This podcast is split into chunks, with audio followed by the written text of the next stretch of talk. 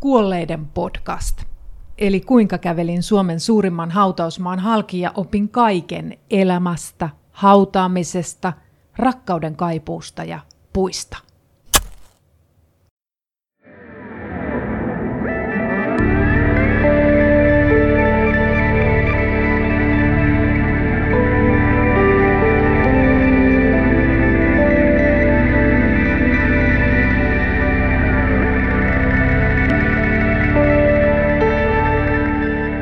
Hautakivilläkin on oma hautausmaansa.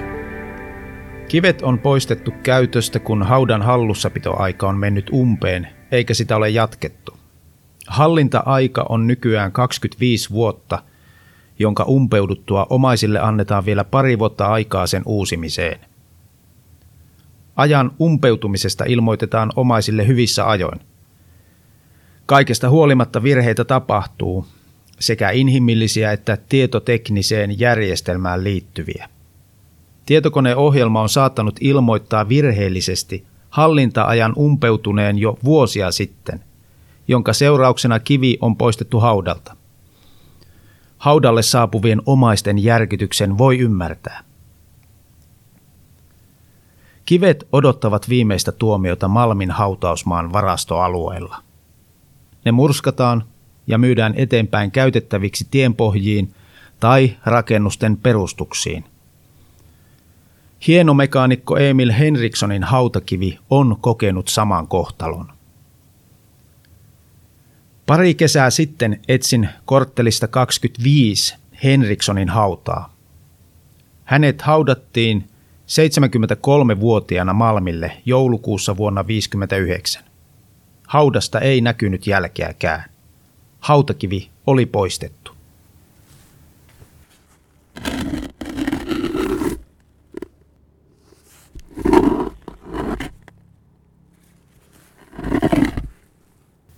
Henriksson ei ollut mikä tahansa mekaanikko, vaan maailmankuulun abloilukon keksiä.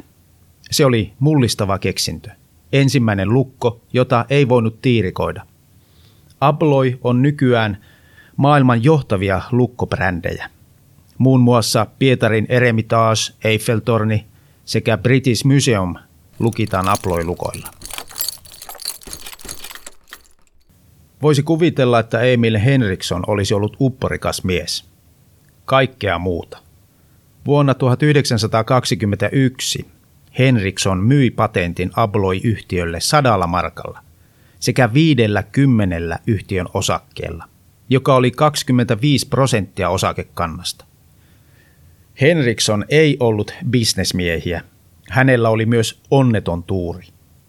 Lukkopatentti joutui pankille, kun yhtiö meni konkurssiin vuonna 1923. Pankki myi sen eteenpäin. Nyttemmin Abloi on kuulunut vuodesta 1994 lähtien suomalais-ruotsalaisen Assa Abloi-konsernin omistukseen. Se on yksi maailman johtavista lukkoja lukitusjärjestelmien valmistajista. Patentin menettäminen otti Henrikssonia luonnollisesti päähän. Hän syytti itseään tyhmyydestä ja huonosta liikemiestaidosta. Mutta lohduttautui sillä, että hän oli kuitenkin ammattimies alallaan. Lukon keksimistä ei häneltä kukaan voinut ottaa pois – vaikka rikkautta ja gloriaa siitä ei ollutkaan herunut.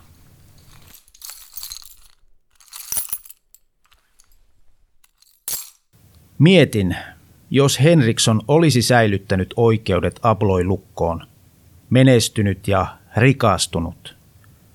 Olisiko hänen hautansa silloin hävitetty ja unohdettu? Jos omaiset eivät jatka hautasopimusta, niin kirkko on perinteisesti ottanut kulttuurisesti merkittävien henkilöiden haudat hoitonsa. Samoin kävi toisen sankarin, kansakunnan selvännäkijän Aino Kassisen haudalle. Kassinen unohdettiin ja hänen hautansa hävitettiin, vaikka hän oli oman aikansa suurnainen, johon koko Suomi tuntui turvautuvan vuosikymmenien ajan, tavallisesta kansalaisesta maan elitteihin, poliitikkoihin – talous- ja kulttuurivaikuttajiin. Kun talvisota syttyi, Helsingin Lapinlahden kadulle virtasi aamuvarhaisella herrojen mustia autoja kansakunnan selvännäkijän luokse tiedustelemaan, miten heidän ja heidän perheidensä käy puhjenneessa sodassa, miten Suomen, Euroopan, koko maailman –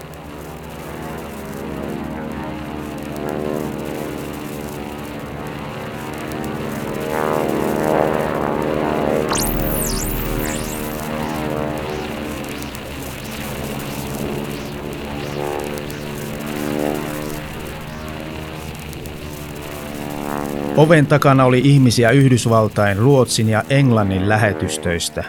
Jopa Marsalkka Mannerheimin adjutantti, everstiluutnantti Mikael Krippenperi tuli paikalle. Kassinen pyysi Krippenperiä kertomaan Mannerheimille, että alussa on hieman hankalaa, mutta kyllä Suomi siitä sitten selviää. Sotien jälkeen Mannerheim tapasi selvänäkijän henkilökohtaisesti – Kassinen kertoi, että Mannerheim oli pyytänyt häntä ajamaan levottomat henget pois hänen Louhisaaren kartanostaan. No, sen hän oli tehnytkin. Etätyönä. Suomen Pankin pääjohtaja ja tuleva presidentti Risto Ryti tapasi Kassista usein. He eivät niinkään keskustelleet politiikasta, vaan teosofiasta ja ihmisen henkisestä kehityksestä. Monet politiikan ja talouselämän johtajat halusivat varmistaa Kassiselta, olivatko heidän tekemänsä päätökset oikeita. Hänen luonaan vierailivat muun muassa Suomen ulkomaankauppaliiton toimitusjohtaja Jaakko Kahma, Marimekon perustaja Armi Ratia, kirjailija Maila Talvio, kuvanveistäjä Essi Reenval, näyttelijä Tarmo Manni ja Vesamatti Loiri, joka oli Kassisen ystävä vuosien ajan tämän kuolemaan saakka. Omien sanojensa mukaan Kassinen oli ennustanut talvisodan syttymisen vuoden 1972 Münchenin olympialaisten verilöylyn, Suomen EEC-vapakauppasopimuksen, Helsingin metron ja Saksojen yhdistymisen. Toteutumattomia ennustuksia oli paljon, kuten Max Jakobsonin valinta YK pääsihteeriksi – tai toisen auringon syntyminen vuoteen 2000 mennessä. Kassinen oli kiistelty hahmo. Jotkut pitivät häntä huijarina. Vuonna 1971 hänestä levitettiin ilkeitä huhuja, joiden mukaan hän kaataisi näsinneulan ja upottaisi Vaasan ja Uumajan välillä kulkevan autolautan. Huhujen järjettömyydestä huolimatta monet näyttivät niihin uskovan – Väki väheni autolautalta ja näsinneulasta. Kun osa autolautan henkilökunnastakin jäi pelon vuoksi maihin, varustamo kutsui Kassisen vierailulle laivaan katkoakseen huhulta siivet. Yhden huhun mukaan Kassinen olisi hengenvoimillaan myös räjäyttänyt Oulun typpitehtaan.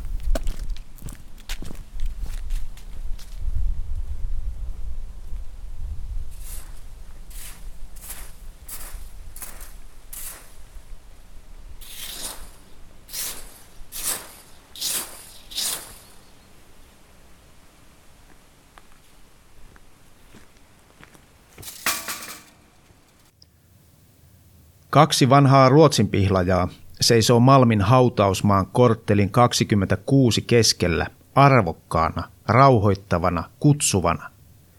Rungot ovat rosoisia, kaarna halkeilee. Runkojen ympärysmitta on yli kolme metriä. Olen usein kietonut käteni noiden jättiläisten ympärille ja imenyt itseeni pihlajien satavuotista viisautta ja elävän puun ja mullan voimaa. Pihlajat ovat nähneet hautausmaalla kaiken, koko sen historian perustamisesta lähtien. Silti pihlajat ovat vielä teini-ikäisiä. Ne voivat elää monisataa vuotisiksi. Puut ovat olleet maailmassa satoja miljoonia vuosia – kun taas sen ihmisen kaltainen olento on ollut täällä joitain miljoonia. Hiljaiset jättiläiset lohduttavat, ja välittävät rauhaa nopeatempoiselle ja levottomalle ihmiselle. Viimeistään siinä vaiheessa niiden merkityksen ymmärtää, kun kesäpaikan läheisyydessä suoritetaan avohakkuu. Raiskattua maisemaa katsoessa tuntuu kuin sielu revittäisiin rikki. Monilla ihmisillä on jokin tietty puu tai puita, joka on jollakin tavalla ollut merkittävä. Minun puuni oli kotiini lähettyvillä pellon rajassa ollut iso haarapuu. Haaroittunut koivu, jonka kahden rungon välissä lapsuuden ahdistukset katosivat hetkeksi. Haarapuuhun me myös pakenimme piiloleikissä poliisikoiraksi koulutettua Santtu saksanpaimenkoiraamme. Santtu löysi meidät joka kerta vaivatta, samoin kuin työssään metsiin kadonneita ihmisiä tai pakenevia rosvoja ja kätkettyjä huumeita.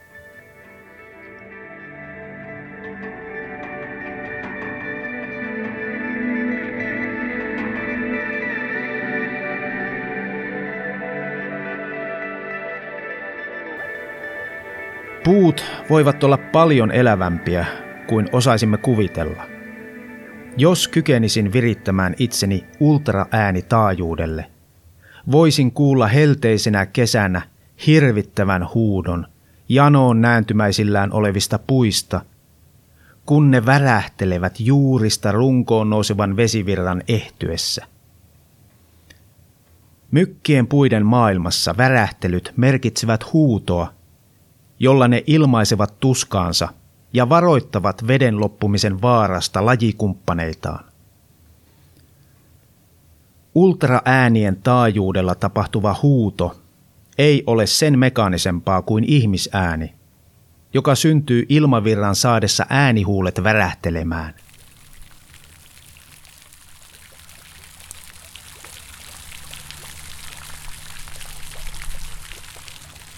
Kun vettä on tarpeeksi, voisin kuulla superkorvillani kohinaa puun sisältä, veden virtausta, joka syöksyy juurista latvaan senttimetrin sekuntivauhtia.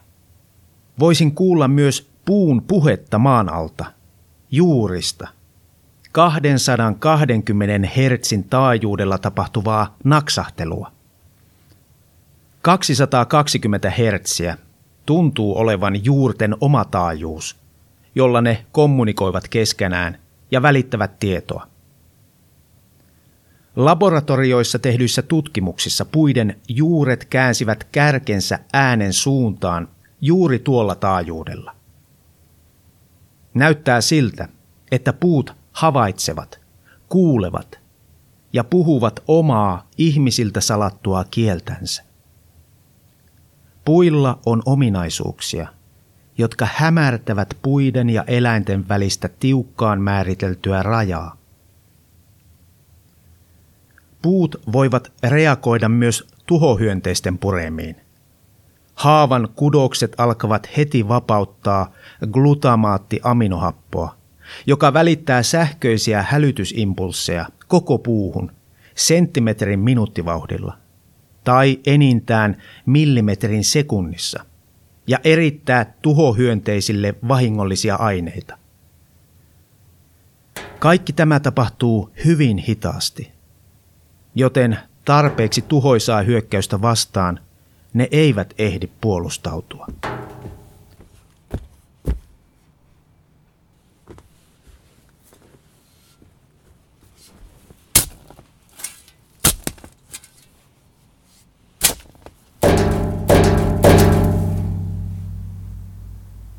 Malmin hautausmaan pääkäytävän vaahterat kokivat tällaisen liian tuhoisan hyökkäyksen.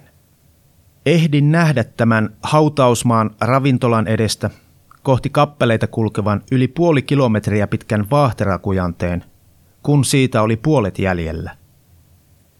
Kypäräpäiset kaatomiehet saapuivat paikalle kuin teurastajat moottorisahoineen ja ajoivat kahdessa päivässä matalaksi kujanteen jäljellä olevat 76 vaahteraa, joista paksuimpien rungot olivat yli 80 senttisiä. Kannot revittiin juurineen maasta. Kujanne oli täynnä irvokkaita raatokasoja kuin teurastettuja eläimiä sinne tänne sojottavine raajoineen. Kukaan ei enää kulje Malmin hautausmaalla häikäistynein silmin vaahteroiden väriloistossa, eikä kahlaa niiden maahan pudottamassa keltaisessa kahisevassa lehtimeressä. Vaahterat olivat aavistaneet lähestyvän kuolemansa. Ne olivat keskustelleet ja välittäneet tiedon toisilleen juurten ja lehtien välityksellä, kertoneet puulta toiselle tulevasta katastrofista – kun moottorisaha iski ensimmäisen vaahteran kylkeen, puu alkoi huutaa kaikkien lajitovereidensa kuolemaa. Hiljaiset jättiläiset, puusisaremme ja veljemme, ovat aivan liian hitaita ja puolustuskyvyttömiä ihmisten maailmaa.